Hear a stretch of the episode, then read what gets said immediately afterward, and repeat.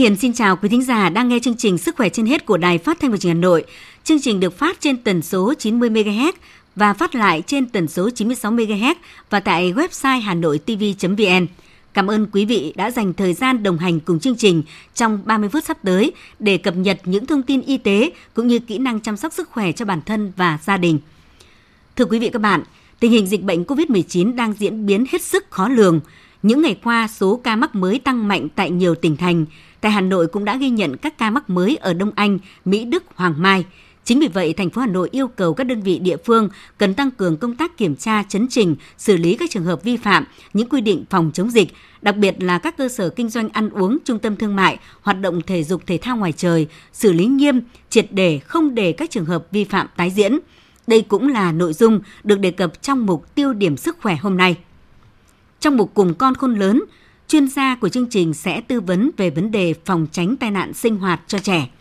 Và cuối cùng, trong mục Bí mật hạnh phúc, mời quý vị cùng nghe câu chuyện về một người mẹ ở huyện Hoài Đức, Hà Nội đã sinh ra con mình lần thứ hai khi đã xẻ gan mình để hiến cho con.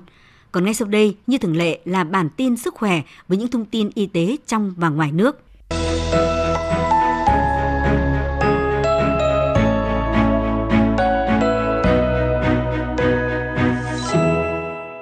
Thưa quý vị và các bạn, phải có những giải pháp dứt khoát mạnh mẽ triệt đề hơn để sớm chấm dứt dịch bệnh, quyết không để kéo dài. Đây là chỉ đạo của Phó Thủ tướng Chính phủ Vũ Đức Đam, trưởng ban chỉ đạo quốc gia phòng chống dịch COVID-19 tại cuộc họp trực tuyến giữa thường trực ban chỉ đạo với lãnh đạo thành phố Hồ Chí Minh trong bối cảnh tình hình dịch tiếp tục diễn biến phức tạp đã lây lan ra các tỉnh khác. Phó Thủ tướng nhấn mạnh cần phải có những giải pháp dứt khoát mạnh mẽ triệt đề hơn để sớm chấm dứt dịch bệnh, quyết không để kéo dài, các lực lượng phòng chống dịch siết chặt tinh thần đồng lòng, động viên người dân chấp nhận vất vả hơn trong thời gian ngắn để sớm quay lại cuộc sống bình thường. Trên tinh thần thành phố Hồ Chí Minh vì cả nước, cả nước chia sẻ với thành phố Hồ Chí Minh. Phó Thủ tướng đề nghị thành phố cần thực hiện nghiêm các giải pháp đã đề ra ở mức cao hơn hiện nay, cắt đứt các chuỗi lây nhiễm, khống chế các ổ dịch, phấn đấu không để kéo dài tình trạng giãn cách xã hội như hiện nay, thành phố Hồ Chí Minh cần chuẩn bị khẩn trương chu đáo các quy định cần thiết để hạn chế người tụ tập đi lại trong thành phố.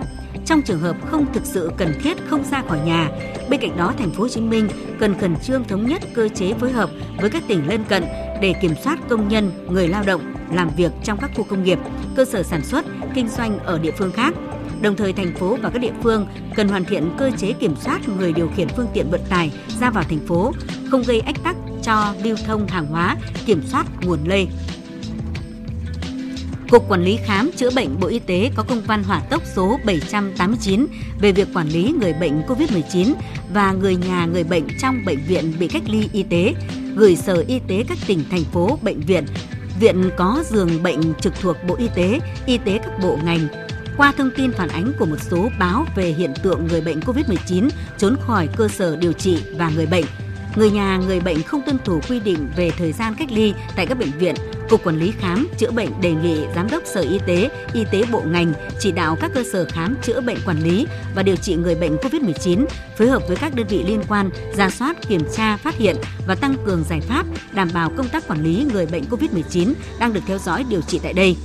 Đối với các cơ sở khám chữa bệnh trong trường hợp bị phong tỏa, cách ly y tế, cần tăng cường phối hợp với các cơ quan chức năng trên địa bàn để quản lý, giám sát chặt chẽ người bệnh, người nhà người bệnh theo quy định. Cùng với đó tăng cường công tác truyền thông, theo dõi tâm lý người bệnh, người nhà người bệnh trong khu cách ly, điều trị và hỗ trợ tâm lý để người bệnh yên tâm điều trị, cách ly đúng theo hướng dẫn. Cục Quản lý Khám chữa bệnh cũng đề nghị nghiêm khắc kiểm điểm, rút kinh nghiệm đối với cơ sở khám chữa bệnh, đơn vị để xảy ra các hiện tượng người bệnh COVID-19 trốn khỏi cơ sở điều trị và người bệnh, người nhà người bệnh không tuân thủ quy định về thời gian cách ly tại các bệnh viện. Chủ tịch Ủy ban nhân dân thành phố Hà Nội Trung Ngọc Anh vừa yêu cầu công an thành phố, chủ tịch Ủy ban nhân dân các quận, huyện, thị xã chỉ đạo các lực lượng tăng cường kiểm tra kiểm soát, siết chặt kỷ luật, kỷ cương, xử lý nghiêm các trường hợp vi phạm theo đúng tinh thần chỉ đạo của Thường trực Thành ủy và đồng chí Bí thư Thành ủy, nới lỏng các dịch vụ nhưng không buông lỏng việc kiểm tra, giám sát thực hiện các quy định phòng chống dịch. Tất cả phải được thực hiện đồng bộ để bảo đảm giữ vững thành quả phòng chống dịch thời gian qua. Đây là điều kiện tiên quyết để thành phố không phải thực hiện các quy định kiểm soát chặt chẽ trở lại, tạo điều kiện cho phục hồi và phát triển kinh tế, bảo đảm an sinh xã hội. Sở Y tế tiếp tục tổ chức lấy mẫu xét nghiệm sàng lọc tại những khu vực cơ sở có nguy cơ, xét nghiệm cho người về từ vùng dịch, lấy mẫu xét nghiệm bảo đảm nhanh nhất theo công thức 4-6. Sau 4 giờ có ca dương tính phải lấy xong mẫu xét nghiệm, sau 6 giờ nhận mẫu phải trả kết quả xét nghiệm. Chủ tịch Ủy ban nhân dân thành phố nhấn mạnh, các cấp các ngành, các đơn vị phải thường trực 24 trên 24 giờ và 7 ngày trong tuần, luôn luôn sẵn sàng để có thể kích hoạt các biện pháp bao vây, khoanh vùng xử lý dịch bệnh. Đồng chí Trung Ngọc Anh cũng yêu cầu Ủy ban nhân dân các quận, huyện, thị xã, đặc biệt là Ủy ban nhân dân quận Hoàng Mai, huyện Đông Anh, huyện Mỹ Đức, ban quản lý các khu công nghiệp và chế xuất Hà Nội theo chức năng nhiệm vụ và thực tế tình hình địa bàn tập trung cao độ cho công tác phòng chống dịch COVID-19 với phương châm 4 tại chỗ thực hiện văn bản số 2095 của Ủy ban nhân dân thành phố Hà Nội về việc tăng cường kiểm tra, đôn đốc nhắc nhở, xử lý nghiêm các trường hợp vi phạm quy định phòng chống dịch COVID-19. Lực lượng chức năng quận Ba Đình đồng loạt ra quân nhắc nhở xử lý vi phạm của các cơ sở kinh doanh dịch vụ, nhà hàng ăn uống trong nhà không thực hiện các biện pháp phòng dịch theo chỉ đạo của thành phố. Ủy ban nhân dân quận Ba Đình đã giao Ủy ban nhân dân các phường yêu cầu chủ các cơ sở kinh doanh dịch vụ thuộc diện được phép mở cửa trở lại, nghiêm túc chấp hành các quy định về khoảng cách, có tấm chắn giữa người với người, ngồi không quá 50% công suất chỗ ngồi và không quá 20 người, đóng cửa trước 21 giờ hàng ngày. Chủ tịch Ủy ban nhân dân 14 phường phải chịu trách nhiệm trong công tác quản lý nếu để các cơ sở kinh doanh dịch vụ cố tình sai phạm. Để chấn chỉnh tâm lý chủ quan lơ là của một bộ phận người dân, cơ sở chưa thực hiện nghiêm các biện pháp phòng chống dịch, lực lượng chức năng quận Ba Đình liên tục tổ chức các tổ công tác nhắc nhở, xử lý vi phạm trên địa bàn. Đà Nẵng buộc các trường hợp đến về từ các địa phương có dịch tự trả phí cách ly y tế, bao gồm cả phí xét nghiệm SARS-CoV-2. Theo đó, từ ngày 6 tháng 7, áp dụng biện pháp bắt buộc cách ly y tế tập trung 21 ngày tự trả phí bao gồm chi phí xét nghiệm SARS-CoV-2 tại cơ sở lưu trú được Ban chỉ đạo phòng chống dịch COVID-19 thành phố thiết lập là cơ sở cách ly tập trung đối với tất cả trường hợp đến về Đà Nẵng từ địa phương có dịch. Chủ tịch Ủy ban nhân dân thành phố Đà Nẵng cũng thống nhất đề xuất của công an thành phố về việc xây dựng kịch bản, phương án theo từng mức độ cụ thể phòng chống dịch COVID-19 tại trại tạm giam, nhà tạm giữ, thống nhất tổ chức xét nghiệm SARS-CoV-2 cho toàn bộ y bác sĩ, người lao động, đơn vị cung cấp dịch vụ làm việc tại bệnh viện Đà Nẵng, bệnh nhân, người nhà bệnh nhân đủ 5 lần với tần suất 3 ngày một lần từ ngày phát hiện ca bệnh. 16.634 là người chăm bệnh tại bệnh viện Đà Nẵng hơn 31.000 ca mắc mới và 728 ca tử vong chỉ trong một ngày tại Indonesia. Tại thủ đô Jakarta, số người tử vong được đưa đi an táng tăng 10 lần kể từ tháng 5. Số bệnh nhân COVID-19 không ngừng tăng khiến hệ thống y tế Indonesia quá tải, nguồn oxy khan hiếm. Các chuyên gia y tế Indonesia đã phải đưa ra thông điệp hãy cứu lấy cuộc sống của bạn để kêu gọi người dân ý thức hơn trong việc phòng chống dịch bệnh. Những chiếc lều y tế được dựng thêm bên ngoài các bệnh viện để điều trị bệnh nhân COVID-19. Còn bên trong bệnh viện, mọi mét vuông đều được tận dụng để kê thêm giường bệnh. Hầu hết bệnh viện chỉ định về COVID-19 đã vượt quá công suất, bao gồm cả thủ đô Jakarta, với tỷ lệ lấp đầy là 93% tính đến cuối tuần qua. Tính đến cuối tháng 6, Indonesia đã có trong tay hơn 118 triệu liều vaccine của các hãng Sinovac, AstraZeneca và Sinopharm nước này đã tiêm hơn 45 triệu liều vaccine, trong đó có 14 triệu người đã hoàn thành hai mũi tiêm. Indonesia hy vọng tỷ lệ tiêm chủng cao có thể trở thành phao cứu sinh làm giảm số ca mắc COVID-19 đang gia tăng. Biến thể Delta cũng đã khiến nhiều bang tại Mỹ chứng kiến sự gia tăng trở lại các ca nhiễm COVID-19, nhất là tại các bang có tỷ lệ người dân tiêm chủng thấp. Riêng bang Florida, nơi chỉ có 35% dân số được tiêm chủng, đã chiếm khoảng 17% tổng số ca mắc mới ở Mỹ. Các chuyên gia nhấn mạnh vaccine là biện pháp bảo vệ tốt nhất và cung cấp khả năng bảo vệ mạnh mẽ chống lại biến thể. 99% trường hợp tử vong do COVID-19 ở Mỹ là những người không được tiêm chủng. Nga từng đặt mục tiêu sẽ đẩy lùi được dịch bệnh COVID-19 bằng cách đạt miễn dịch cộng đồng vào mùa thu năm nay. Điều này có nghĩa là khoảng 60% dân số nước này sẽ được tiêm vaccine ngừa COVID-19. Chính quyền Nga cho biết mục tiêu tiêm vaccine cho 60% dân số khó có thể đạt được trong mùa thu năm nay trong bối cảnh dịch bệnh diễn biến phức tạp. Đến nay mới chỉ có khoảng 18% trong tổng số 146 triệu người dân Nga được tiêm vaccine phòng COVID-19. Hiện Nga đang triển khai mạnh chiến dịch tiêm chủng tự nguyện cũng như bắt buộc đối với một số nhóm đối tượng. Cụ thể, ở thủ đô Moscow, chính quyền địa phương đã đặt ra yêu cầu tiêm phòng bắt buộc cho 60% nhân viên làm việc trong ngành giao thông và dịch vụ trước ngày 15 tháng 7. Tuy nhiên, hiện yêu cầu này có thể được xem xét để trì hoãn đến giữa tháng 8 liên quan đến việc phải xếp hàng đăng ký và chờ đợi tại các điểm tiêm chủng trong thành phố. Singapore đang đẩy nhanh chiến dịch tiêm chủng đồng thời đặt mục tiêu tiêm vaccine cho 2 phần 3 dân số vào ngày 9 tháng 8 tới đây. Giới chức Singapore nhận định vaccine có hiệu quả cao trong việc giảm nguy cơ bị mắc bệnh cũng như giảm nguy cơ lây lan của virus. Trong trường hợp bạn đã mắc COVID-19, vaccine vẫn có thể ngăn bệnh trở nặng. Trong số lượng người dân được chủng ngừa tăng lên, cách Singapore theo dõi số lượng các ca nhiễm COVID-19 theo ngày cũng thay đổi Thay vì đếm trường hợp các ca bệnh mới, nước này sẽ chỉ theo dõi số bệnh nhân COVID-19 nhập viện hoặc được điều trị trong các phòng chăm sóc đặc biệt, tương tự như lộ trình theo dõi bệnh cúm thông thường. Một số trường hợp mắc bệnh thậm chí có thể tự phục hồi tại nhà, qua đó giúp hệ thống chăm sóc sức khỏe tại Singapore tránh nguy cơ quá tải trầm trọng. Các chuyên gia y tế cũng khuyến cáo giới chức nước này nên tổ chức tiêm nhắc lại cho những người đã được chủng ngừa, đồng thời thiết lập chương trình tiêm vaccine toàn dân trong nhiều năm. Giới chức Ấn Độ mới đây cho biết hàng nghìn người là nạn nhân của một vụ lừa đảo tinh vi liên quan đến tiêm vaccine COVID-19 giả ở quốc gia này. Một số đối tượng liên quan đến đường dây này đã bị bắt, trong số này có cả bác sĩ và nhân viên y tế. Theo giới chức Ấn Độ, các điểm tiêm vaccine giả xuất hiện vào cuối tháng 5 đầu tháng 6. Ít nhất 12 điểm tiêm vaccine giả mạo đã được dựng lên ở Mumbai, bang Maharashtra, miền Tây Ấn Độ. Ước tính khoảng 2.500 người đã bị tiêm nước muối và thu tiền tiêm phòng. Những kẻ đứng sau có thể đã thu lợi bất chính 28.000 đô la Mỹ, tức hơn 640 triệu đồng. Đường dây này tinh vi đến nỗi đã sử dụng một bệnh viện để cung cấp chứng thực vaccine giả, lọ vaccine giả và kim tiêm. Nhà chức trách Ấn Độ vào cuộc điều tra sau khi một số nạn nhân nghi ngờ về giấy chứng nhận tiêm chủng mà họ nhận được và trình báo với cảnh sát. Cho đến nay, 14 người đã bị bắt với cáo buộc gian lận, âm mưu giết người và các tội danh khác. Cảnh sát Ấn Độ có thể sẽ bắt thêm nhiều người nữa khi họ tiếp tục điều tra những đối tượng có liên quan đến vụ lừa đảo này.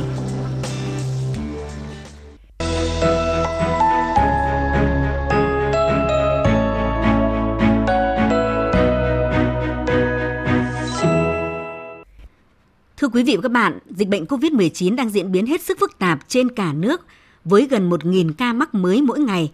Do vậy, chỉ cần chủ quan lơ là sẽ phải trả giá đắt trong lúc này Hà Nội cần tập trung cao nhất cho công tác phòng dịch COVID-19 và đảm bảo an toàn thực phẩm là những chỉ đạo quan trọng của Phó Chủ tịch Ủy ban nhân dân thành phố Trử Xuân Dũng, Thường trực Ban chỉ đạo an toàn thực phẩm thành phố tại buổi kiểm tra đột xuất công tác này đối với các cơ sở dịch vụ ăn uống tại hai quận Long Biên. Siêu thị Aeon Long Biên và Hà Đông hiện đã cơ bản chấp hành công tác phòng dịch COVID-19, tuy nhiên khoảng cách giữa khách hàng trong hai siêu thị vẫn đông, khai báo y tế vẫn chưa được thực hiện triệt để nghiêm túc – Đặc biệt tại bếp chế biến đồ ăn nhanh và lầu tại một số cơ sở trong siêu thị này sắp xếp chưa khoa học, thùng rác chưa có nắp đậy. Ông Nguyễn Mạnh Hà, Chủ tịch Ủy ban nhân dân quận Long Biên cho biết, các lực lượng cũng thường xuyên kiểm tra nhắc nhở và xử phạt trường hợp vi phạm những quy định về y tế và an toàn thực phẩm. Quận đã tăng cường lực lượng làm nhiệm vụ tại các trung tâm thương mại, công viên, đặc biệt vào ngày cuối tuần nhằm bảo đảm công tác phòng chống dịch. Tổng thể trên bàn quận thì đối với cả các cái ngày nắng nóng cuối tuần, đặc biệt là những ngày cuối tuần và các trung tâm thương mại thì đều được các phường và các lực lượng đều tăng cường. Đặc biệt là lực lượng công an sẽ cùng với cả tăng cường từ công an quận cho đến công an các phường tiến hành kiểm tra đôn đốc và xử phạt các cái trường hợp cùng với cả các cái trung tâm cũng như các vườn hoa rồi các cái công viên trên địa bàn quận vào các giờ cao điểm. Thành phố hiện có trên 4.000 cơ sở dịch vụ ăn uống do thành phố quản lý và trên 20.000 cơ sở dịch vụ ăn uống do quận, huyện, xã, phường, thị trấn trực tiếp phụ trách. Do vậy, Phó Chủ tịch Ủy ban nhân dân thành phố Trử Xuân Dũng yêu cầu công tác phòng dịch COVID-19 và đảm bảo an toàn thực phẩm trên địa bàn thành phố cần được các địa phương kiểm tra giám sát, xử phạt nghiêm túc. Đặc biệt vào dịp cuối tuần, lượng người đến đây khá đông, do đó quận Hà Đông cần phối hợp với lực lượng và ban quản lý trung tâm thương mại thực hiện nghiêm công tác phòng chống dịch, chỉ cho phép 50% công suất chỗ ngồi bên trong và lượng xe gửi tại bãi, bố trí khai báo y tế bằng QR code tại cửa ra vào. Đồng chí Trử Xuân Dũng, Phó Chủ tịch Ủy ban nhân dân thành phố Hà Nội nhấn mạnh. Đối với người đến các cơ sở và phải quá đông, chúng tôi đề nghị là các cơ sở, đặc biệt là ban chỉ đạo các địa phương là chủ động, có giải pháp này. Chẳng hạn như ngoài bãi xe, từ ngoài phía cổng, thì cho số lượng tối đa 50% số chỗ đỗ. Khi vào kiểm soát à, tại các cửa ra vào, thì không quá 50% à, số vị trí các nhà hàng để đảm bảo làm sao khoảng cách được giữ một cách tốt nhất. Mỗi cá nhân an toàn, mỗi gia đình an toàn, chúng ta có một cộng đồng an toàn chính vì vậy mà uh, các lực lượng chức năng bên cạnh việc vận động người dân thực hiện tốt các yêu cầu phòng chống dịch thì tiếp tục tăng cường công tác kiểm tra xử lý các hiện tượng vi phạm qua gần nửa tháng, thành phố cho phép nới lỏng dịch vụ ăn uống trong nhà, nhưng nguy cơ dịch bệnh COVID-19 luôn tiềm ẩn trong cộng đồng, đòi hỏi người dân và các cơ sở kinh doanh ăn uống cần tuân thủ các biện pháp phòng dịch và bảo đảm an toàn thực phẩm. Tiêm vaccine phòng chống dịch COVID-19 là giải pháp căn cơ, nhưng trong khi chưa có đủ vaccine thì người dân cần nâng cao ý thức bảo vệ bản thân, gia đình và xã hội. Lực lượng chức năng bên cạnh vận động người dân nâng cao ý thức cần tăng cường kiểm tra xử lý các trường hợp vi phạm – Đồng chí Trử Xuân Dũng đề nghị Ban chỉ đạo phòng chống dịch bệnh COVID-19 các địa phương chỉ đạo các cơ sở kiểm soát chặt chẽ lượng người vào cửa hàng, trung tâm thương mại. Các trung tâm thương mại, nhà hàng phải trang bị đầy đủ cơ sở vật chất phục vụ phòng chống dịch cho khách hàng, kiểm soát số người vào theo đúng quy định, chủ động nhắc nhở, yêu cầu người dân đeo khẩu trang, sát khuẩn tay, khai báo y tế qua QR code, thực hiện ngồi giãn cách đúng như giữ khoảng cách an toàn. Đặc biệt các nhà hàng quán ăn phải tuân thủ quy định đóng cửa trước 21 giờ theo đúng quy định.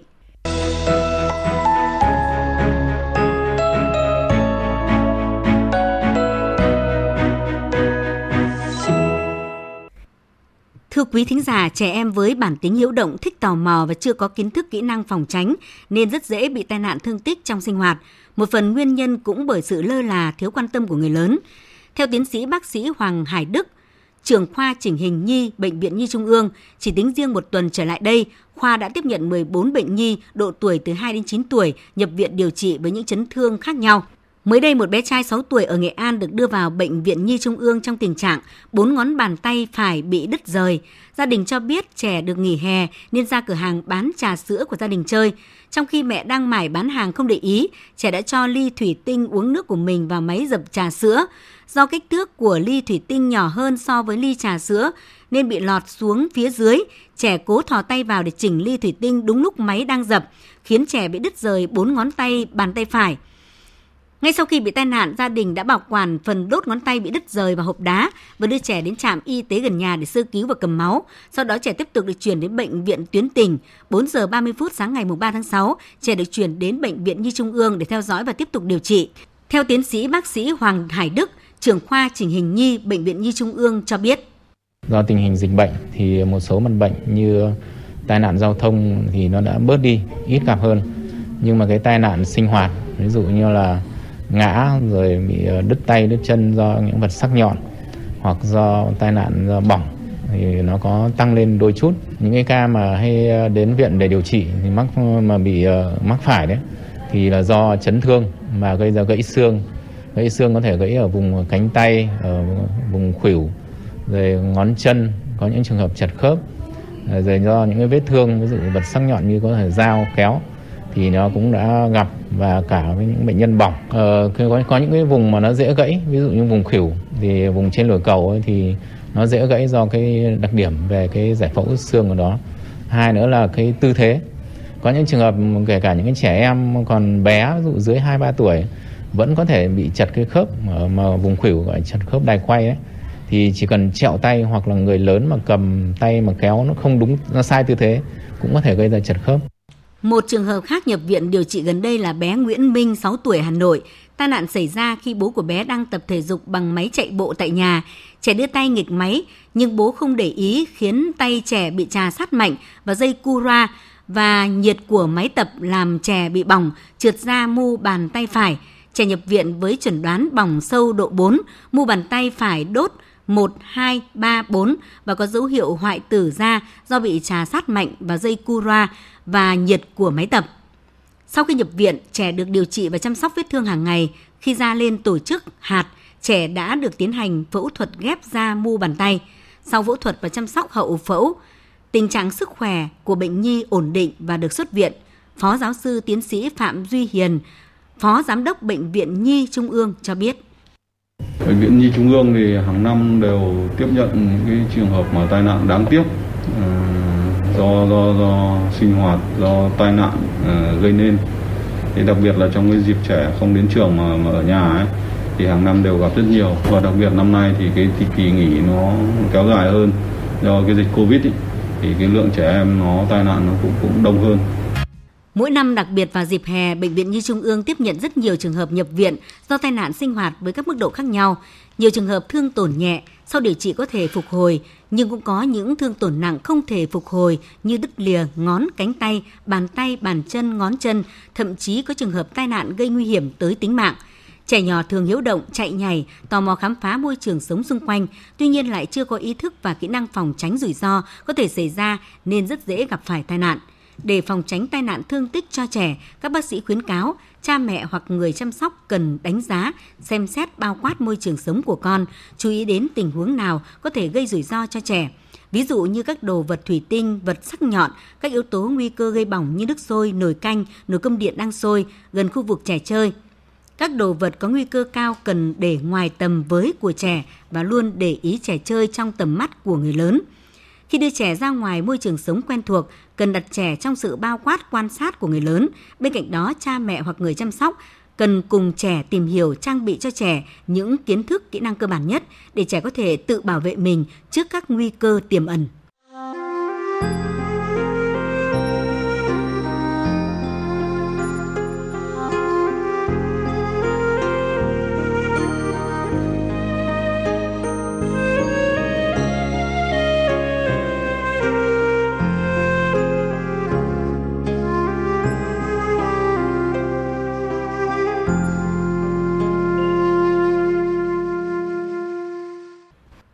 Quý thính giả thân mến, mục bí mật hạnh phúc hôm nay mời quý vị các bạn nghe câu chuyện về một người mẹ đã xẻ gan để cứu con mình có nhan đề Thương con ai kể tháng ngày.